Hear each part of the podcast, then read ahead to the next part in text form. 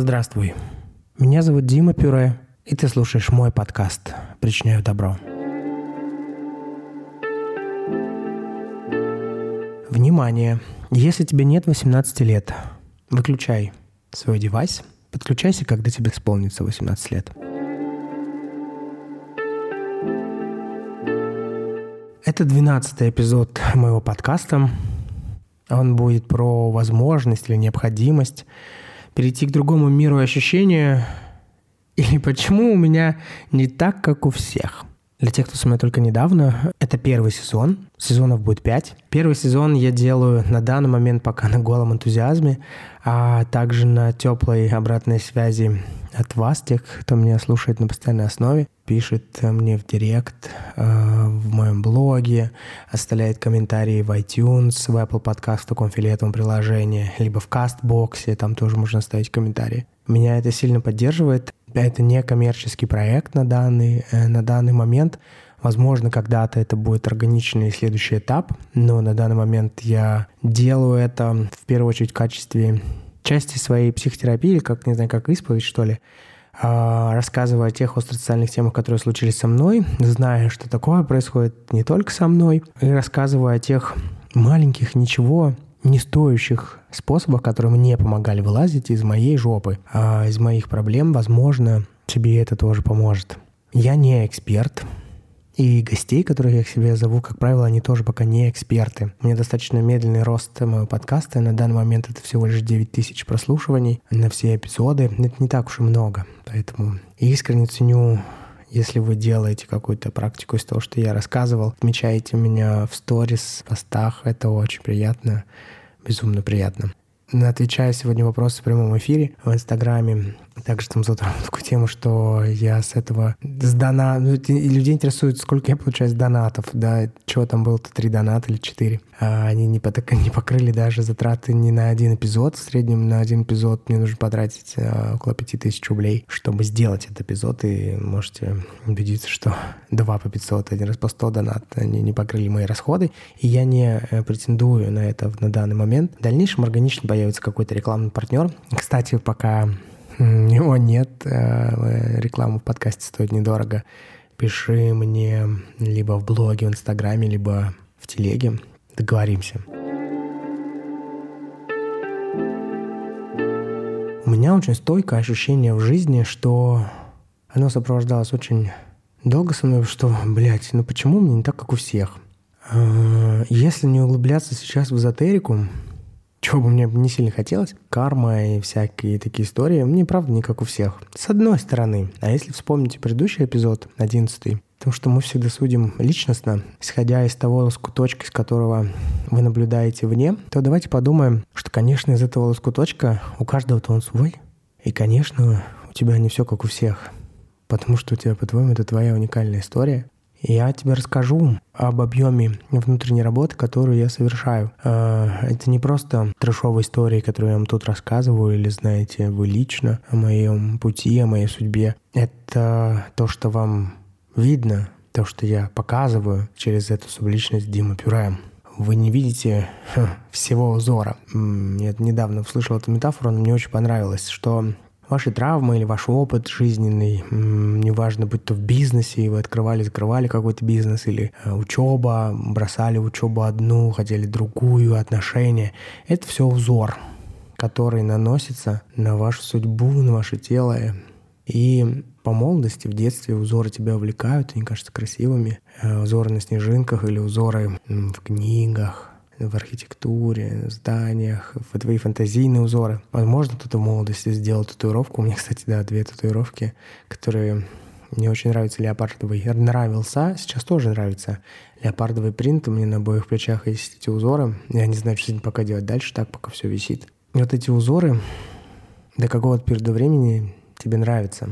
Потом тебя раздражают. Потом ты хочешь их спрятать. И перманентной какой-то истории, наверное, не бывает, потому что узоры надоедают, но они не исчезают. Ну так вот, мне нравится новый мимасик. Он не новый, новый для меня. Там такой мальчик, маленький мальчик, лежит на него, давит сапогом. Э, ну, там типа написано, типа до психотерапии. И вторая часть картинки, где этот мальчик уже улыбается, на его лице по-прежнему сапог, но в руку сапога он ставил, в, внутрь сапога он ставил свою руку, да и он улыбается, это типа после психотерапии. Я о чем? Я о внутренней работе, которую ты совершаешь, которую совершаю я. Я хожу еженедельно на личную психотерапию. Я хожу раз в неделю на групповую психотерапию, на динамическую группу. Я много слушаю подкастов. Я работаю сам с собой ну, своими мыслями выписывая их, ресурсными картами занимаюсь, да, может так это назвать, метафоричные карты или по системе Юнга тоже, ну, как бы работаю своим Слово такое, знаете, вот я, блядь, сейчас рассказываю, работаю, как будто я только гуру. Нет, просто тот хаос мыслей, который у меня есть, если я это никуда не буду девать, это будет застревать в моем теле. А мне сложно потом это оттуда выколупывать, поэтому я занимаюсь вот сейчас тем, что достаю этот ящик Пандоры, я о нем открыто вещаю миру. Я еще не все рассказал, мне есть чем еще рассказывать вплоть до пятого сезона. Сегодня вот, например, да, вот у меня есть ощущение, что, ну, блядь, Хотел же я не так записывать этот эпизод. Я эпизод должен был запи- хотел записывать с Дариной, и мы обязательно запишем один из ближайших. Дарина — это сестра Жени. Она работает в крупной фармацевтической корпорации, она расскажет об этом позже в следующих эпизодах. Вот, и мы хотели лично встретиться, записаться с ней очень... Она с медицинским образованием, с ней интересно было бы побеседовать мне на некоторые темы, в том числе на тему быдла, которую я бы хотел сегодня тоже с ней обсудить. Но так сложилось, э, что я в городе Саратове, студия моя сейчас здесь. Я делаю плановые стоматологические вещи, потому что в Норвегии я себе это позволить пока не могу. В Москве, в Екатеринбурге тоже. Могу себе позволить это только в Саратове. Здесь доступнее эти процедуры с точки зрения финансовых затрат. И это импланты и костная пластика. Вот. И я такой, ну, немножко припухший, у меня такие, можете меня в блоге в Инстаграме посмотреть, прямой эфир этого дня. Такие мешочки, как будто бы у меня там чупа-чупс слева и справа спрятан. Вот. С одной стороны, так смотрится брутальнее, что ли, а с другой стороны припухший. А и вчера вечером я понял после операции, что я не чувствую запахи. Привет, ковид. Возможно, это не точно, я не делал тест ПЦР, но как бы все очевидно. И дабы не распространять, не заражать, конечно, пишу этот эпизод сейчас один, рассказываю вам свои мысли. Я, кстати, чувствую себя хорошо. Я думаю, что две прививки, которые есть у меня тому в помощь. А, у меня есть иммунный ответ на это. Конечно, я не знаю, какой у меня штамм и штамм ли это вообще. Но э, факт. Я не чувствую аромат. Ароматы не чувствую. У меня нет обоняния, да, сейчас. Но переношу я достаточно это хорошо. Я не лежу в лёжку. Ну да, у меня там пиздопротивное состояние, но часто такое бывает. Ну так что? Про человека, который сам себя подвесил за ногу и перевернул мир. Это я. Теперь мир кажется перевернутым. И ты такой, как мученик, болтаешься. Вот, блядь, почему у меня не как у всех? Это с одной стороны. С другой стороны, я вешу ведь не за шею, а только за ногу. В какой-то степени это перекликается с синдромом самозванца. Вообще подумать о этом синдроме, знаете, типа, ну вот во всех аспектах, как положительном синдроме самозванца, когда тебе кажется, что вот, там, ты не профессионал на работе, там, я не умею, или там, какого у меня вообще права есть что-то вам тут рассказывать, и у меня нет опыта. Или бывает наоборот, что типа, да нет, да чё, да, какая ерунда у меня, подумаешь, э, что там, не знаю, подумаешь, ты перенес там трудно диагностировать заболевание, или подумаешь, у тебя была долгое время наркотическая зависимость, или да ладно, с кем не было опыта сексуального насилия. Это тоже про синдром самозванца, да, так это про меньшайшую проблему. Вообще в этом ключе, в позитивном, если сначала ключе, как поработать с этим, у тебя такая же история есть, и пока ты не можешь по каким-то причинам пойти в психотерапию, но слушаешь уже этот мой подкаст, я тоже начинал с подкаста. Мне нравится подкаст Ир Подрез, Ширичек. Э, послушайте выпуск про что делать с синдромом самозванца. Не буду больше ничего рассказывать, это ее контент. Она делает это очень клево. На меня в этом смысле вдохновляет. Если, Ира, вдруг ты это послушаешь, передаю тебе привет тебе и твоему продюсеру. Я ваш э, фанат вашего подкаста, вашего проекта. Что касается синдрома самозванца и вообще, да, вот э, использую тоже чужую метафору. Надеюсь, человек разрешит это мне сделать. Не буду рассказывать детали. Но представьте, что цветочек думает, что он не цветочек, хочет казаться только цветочком. Это вот я, например. У меня есть такое ощущение, что я вот-вот только кажусь таким добрым, светлым.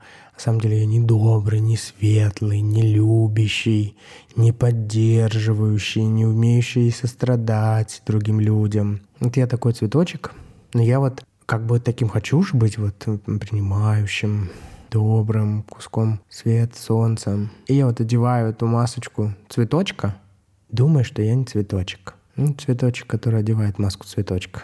Может быть, на самом-то деле я правда цветочек. Но принять это небольшая внутренняя работа, которая все еще происходит у меня. Ну или давайте так, это уже моя метафора, я ее буду использовать я. Когда маленький ребенок, маленький мальчик Коля, допустим, давайте, маленький мальчик Коля, играет с э, медведем в игру с плюшевым медведем, которого забыли в детском саду забрать.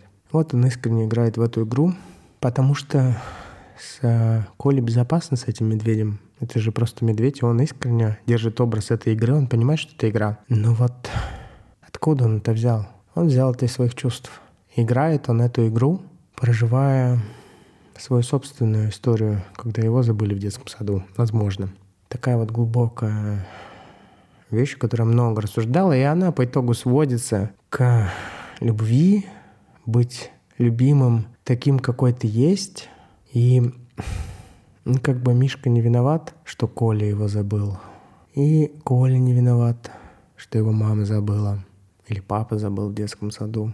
А, и мы это переносим потом на мир, когда мы выросли, мы продолжаем играть эту игру. Специально выбираю нейтральные сравнения, не говорю вам про пирамиду и про треугольник. Кто-то, может, знает, о чем я.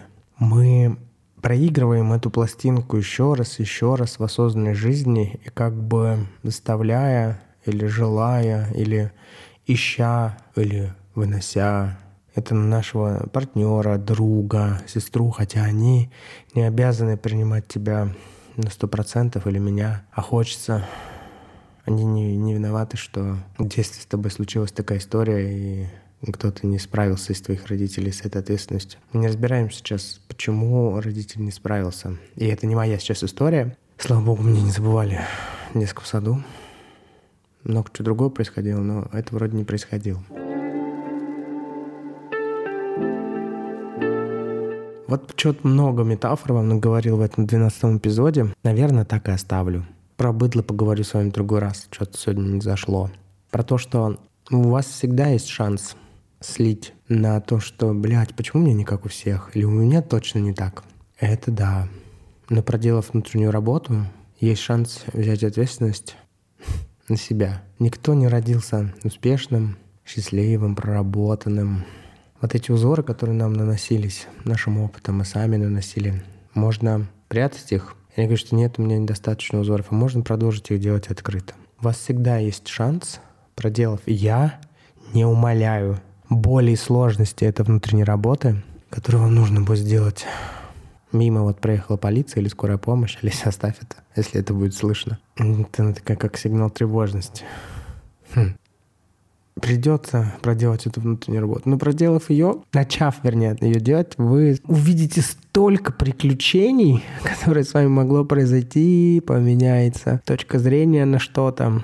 Да, конечно, будет шатко. Еще две метафоры. Почему шатко, да, или почему не хочется идти в терапию, или почему сложно, страшно, потому что ваш мир же он был вот такой, вы проигрывали эту старую пластинку еще раз, и еще раз, и еще раз. Или дом стоял на таких вот опорах, ваш дом, ваша жизнь, да, бы стояла на опорах. А теперь вы эти опоры, или кто-то, или вы сами шатаете. И землетрясение происходит. Все трясется. Конечно. Кто хочет, чтобы трясся твой дом? Это вообще не факт, что он развалится. Но потрясти его многим стоит. Потом просто появится сейсмоустойчивость у вас, скажем так. Или вот когда ты делаешь внутреннюю работу, конечно, ты как оголенный мозг, нерв, без кожи ходишь по миру. И любое трение, любой ветер делает тебе больно. Но это нужно, можно перенести. Только так нарабатывается опыт и твердая кожа, только так наносятся узоры, рубцуется рана через это. Вот так. Ты слушал 12 эпизод подкаста «Причиняю добро» был про необходимость или возможность перейти к другому миру ощущению, про внутреннюю работу. Если тебе нравится мой подкаст, подписывайся на меня на Яндекс Музыке. Может быть, у тебя есть друзья, кто не знает, что такое подкаст. Э, Но мне нужны подписчики на Яндекс Музыке, чтобы заполнить заявку на продвижение. У меня пока их там очень мало. Основная аудитория у меня на CastBox и на э, Apple подкастах. Добавьте там сердечко мне тоже у кого-нибудь с другого девайса. Я по-прежнему призываю нас давать мне обратную связь.